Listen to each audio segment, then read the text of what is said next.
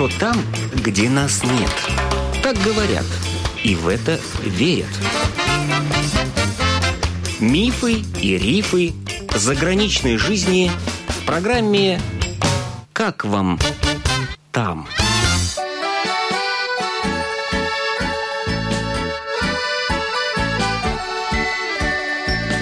Добрый день, с вами автор программы Галина Грейдена. Международном Юрмальском фестивале в июле принимала участие получившая международную известность оперная певица сопрано Алиса Зиновьева. Она родилась в Латвии и уже 21 год живет в Италии. Я встретилась с ней после репетиции в концертном зале Зинтери.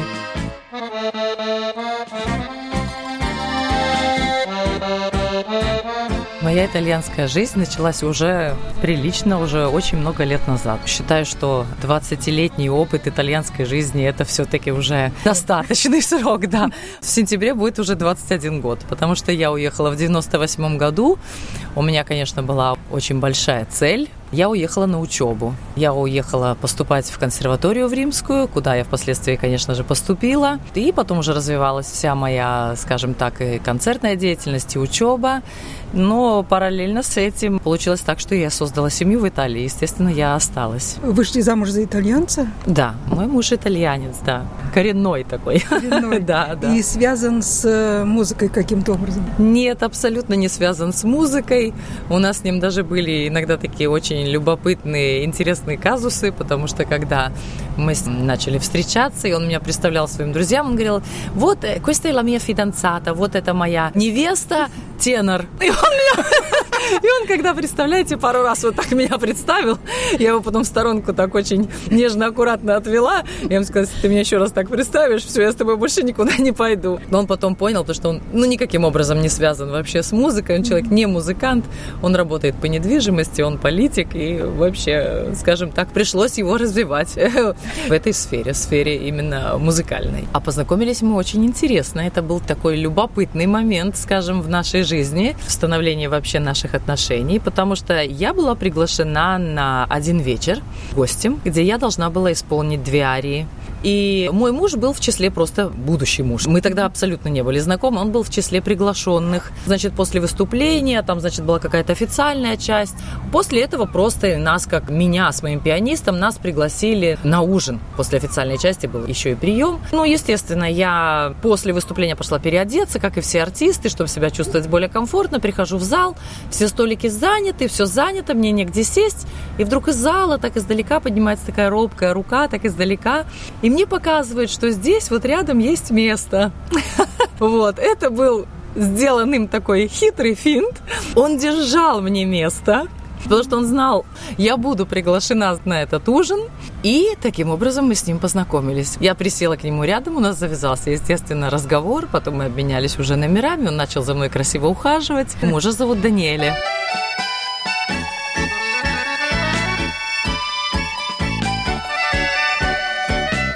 В квартире, у нас есть и загородное жилье. Да, да есть загородный а, домик, у нас есть. Загородный на, на море нет? Нет, нет, нет, это ближе к горам. Но у нас есть то, что касается вот нашего отдыха. И вот, например, сейчас в августе мы поедем отдыхать, у нас есть кемпер. Это дом на колесах, если ага. можно так выразиться. Мы его приобрели еще 12 лет назад. Как-то у нас был один раз такой опыт, и нам понравилось, и мы решили сделать такое небольшое вложение, себя побаловать. И мы приобрели свой собственный, и я его часто использую по работе, когда мне нужно куда-то выехать в другой город или даже в другое государство, чтобы не искать какую-то квартиру, у меня всегда при мне моя однокомнатная квартира на колесах, поэтому я без проблем справляюсь. С горячей случае. водой. С, с горячей душем, водой, да? с душем, э, с кухней, с двумя двухспальными кроватями, с отоплением, в общем, со всем, чем только можно. Ко мне приходят гости, и мы можем выпить кофе, приготовить обед, и может даже кто-то переночевать. Ну, водитель должен быть. Нет, я сама вожу. Сами? Я вожу сама, у меня БЦ категория, я вожу грузовики, поэтому кемпер он более трех с половиной тонн, он превышает, конечно, вес, поэтому в основном вожу его я. Вы пришли в его квартиру жить? Нет, нет, э, ни в коем случае нет. У нас своя собственная. Я ну, никому вы никуда. Купили квартиру. Мы приобрели свою, поскольку у меня муж, э, он занят именно с недвижимостью, он просто в нужный момент, когда мы решили все-таки жить вместе, он подыскал подходящий вариант, мы ездили, смотрели, и тот, который нам подошел, скажем так, мы на общем согласии выбрали его. Вы научились итальянскому в совершенстве, наверное, да? Да, я уже владею в совершенстве. Я даже, когда говорю по-итальянски, естественно, я уже думаю по-итальянски. На курсы никакие не ходили? Просто Нет, но дело в том, что, во-первых, колледж, изначальное, скажем, итальянское образование у меня Ну уже да. было, то есть музыкальный колледж я за Помединя мне какие-то уже дал знания.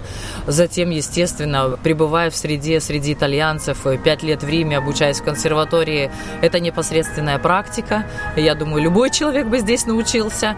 Ну и потом, конечно, оттачивался у нас итальянский, потому что это связано уже с оперными клавирами и с разной музыкой, с которой мы работаем, ведь э, тексты, они часто архаичные, мы должны разбираться в том, что мы поем. Это уже оттачивалось все в театре Ласкала, вот непосредственно в академии.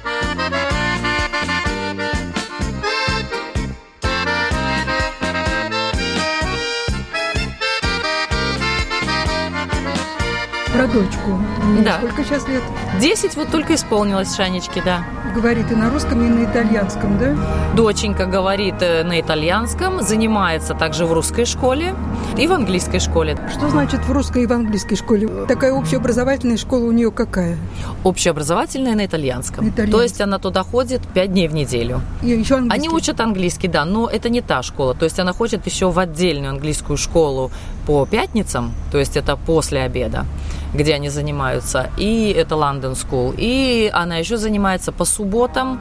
Это русская школа, которая при университете в Московском, значит, университет для иностранцев. Вот приезжают, делают тестирование каждый год деткам, и поэтому вот второй год сейчас у меня дочка закончила русскую школу. У них там литература, грамматика, история, чтение, ну, все, что связано непосредственно именно с русским языком, конечно же. Математики там и других предметов таких, э, географии там, конечно, нет.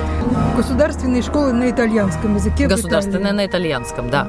Да, общеобразовательная, да. Как она себя чувствует в среде итальянских детей? Ну, Дело в том, Родная что мой среда, ребенок родился в Италии, она себя чувствует, конечно, очень комфортно. Потом она у меня девочка такая коммуникабельная, и с детства она и со мной ездила, и я стараюсь ей дать такой кругозор вообще. Она у меня общается с разными детьми, находит сразу общий язык, коммуникабельно. Вот даже здесь в Латвии, пусть там не говорит по-латышски, но если мы приходим в парк, она может уже через две минуты познакомиться с кем-то, уже найти общий язык, контакт. Она себя чувствует комфортно везде, она ездит со мной часто. В этом плане никаких проблем с ребенком нет. А вот итальянская школа, плюсы и минусы образования, как бы вы сказали, итальянской школы.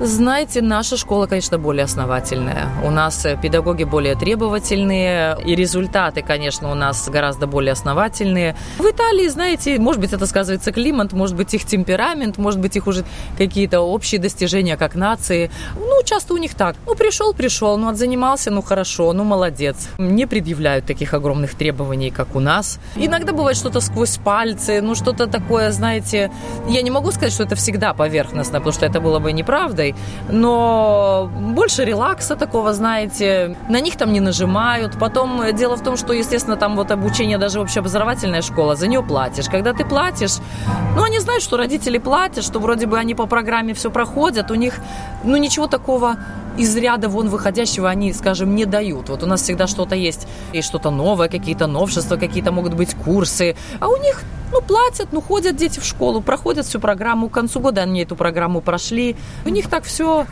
все спокойно так протекает, без особых А что значит, вот, Претензий. э, государственные школы платные в Италии? Средние, нет, есть- общеобразовательные? Нет, есть категория государственных школ, а есть Это- категория частных школ, ну, которые идут по той же самой программе, но они частные.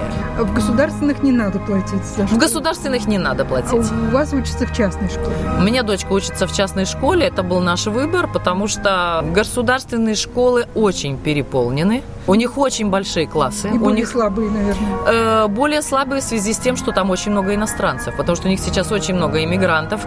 Ну, представьте, если в итальянской школе первый класс общеобразовательный, например, первый А, у них 30 детей, из этих 30, ну, 25 будут иностранцы. Причем иностранцы, например, у которых родители не говорят по-итальянски. Иностранцы могут быть, которые только приехали, у которых дети не могут ни писать, ни читать, еще ничего абсолютно не умеют. То есть я считала, что мой ребенок уже был, во-первых, в школе подготовлен, она уже умела читать, пусть там по слогам она знала буквы, мы какие-то каракули уже что-то там писали, извините. У нее был подготовительный курс. Естественно, сейчас их в классе 17, у них совсем другое отношение, и отношение и с педагогами, более требовательно, да. как-то и более трепетно относятся к детям, потому что их меньше, за ними успевают за всеми все-таки проследить. А в общеобразовательной государственной 30 детей, они там все, извините, стоят на ушах, и оценки плохие, успеваемость тоже, ну, успеваемость предмета, я имею в виду, и успеваемость хуже, естественно, из-за этого качество падает. А я человек такой, я претендую на качество. А сколько нужно платить вот за частную школу? Дорого ли? Я не знаю, насколько дорого, не знаю, насколько вот в соответствии, mm-hmm. скажем, с Латвией мы платим 250 евро в месяц. месяц. Да.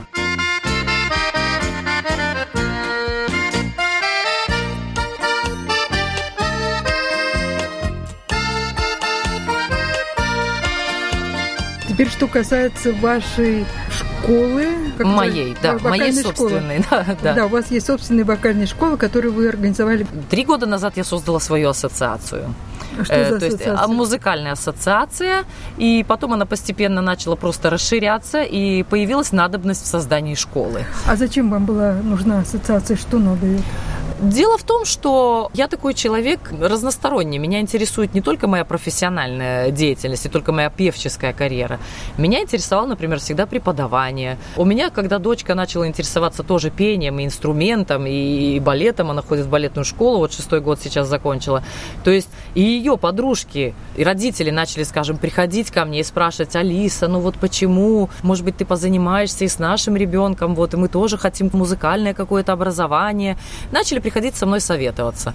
Я поняла, что просто, возможно, это такой момент, и чтобы на какую-то перспективу, скажем, себе тоже работать, мне нужно было создать какой-то фундамент, наверное, в том месте, где я живу. И поэтому было принято, опять-таки, на семейном решении с моим мужем непосредственно делать мне тоже свою собственную школу. Ассоциация была нужна для старта, скажем так, для начальной подготовки всего. К нам приходят члены, значит, ассоциации, ко мне люди начали записываться, начали приходить, спрашивать. Ну, так скажем, для солидности. Ну, и для солидности тоже, конечно, для престижа, потому что, во-первых... Для каких-то официальных документов. Официальных документов, потому что бюрократия, конечно, и в Италии она тоже, потому что мне нужно было сначала сделать ассоциацию, потом от нее уже, скажем так, я смогла что-либо создавать свое. Потому что ассоциации у нее тоже свои какие-то... Идут иногда навстречу, у них есть и свои права, и какие-то льготы. Поэтому, естественно, я все прозондировала перед тем, как все это открыть. С ассоциацией мы просто начали, чтобы потом, скажем так, дальше это все развить. Дочка на каком инструменте играет? Играет? На фортепиано. На фортепиано. Да.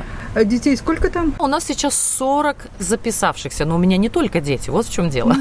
Дело в том, что это начало так развиваться, что ко мне начали приходить уже потом и подростки, и совершеннолетние, и взрослые, и люди даже гораздо старше меня. У вас есть преподаватели или вы одна с ними занимаетесь? Э, нет, у нас есть, конечно, состав, я сейчас расширяюсь, и в этом году у нас будет опять-таки расширен и педагогический состав. Естественно, я президент ассоциации, я директор школы, артистический директор. На мне, скажем, все такие самые самые главные обязанности, да, самые главные обязанности. У нас есть секретарь, конечно, у нас есть педагог по фортепиано, у нас есть педагог по хору, у нас есть концертмейстер. В этом году я сейчас уже собираю, естественно, команду. Мне нужен еще один дополнительный педагог по пению, потому что у нас уже пошла и современная музыка. То есть мы расширяемся во всех направлениях. У нас женский коллектив, детский хор. То есть меня на все это просто уже не хватает. Ну, естественно, платная эта студия. Ну, конечно. Ну, конечно. Да, у нас свои да. расходы, у нас на свои расходы педагогам нужно тоже платить, сделаны определенные вклады, естественно. Потом в Италии, если будет что-то бесплатно, на меня даже будут косо смотреть, потому что, извините, в капиталистической стране, если что-то бесплатное, это значит какая-то, или, извините, полная дурь, или что-то совсем несерьезное. У них так, наоборот, чем больше это стоит, тем значит это добротнее.